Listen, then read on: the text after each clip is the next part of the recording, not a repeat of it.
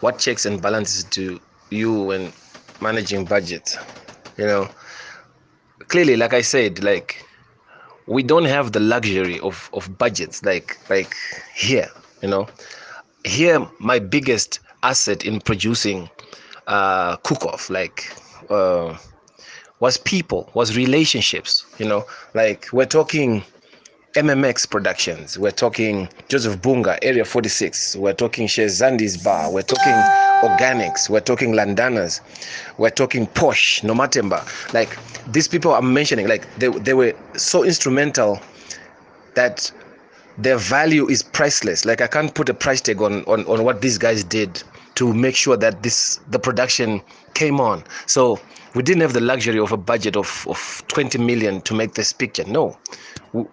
This was a no budget film that was made out of love and collaboration. That's how this film was made.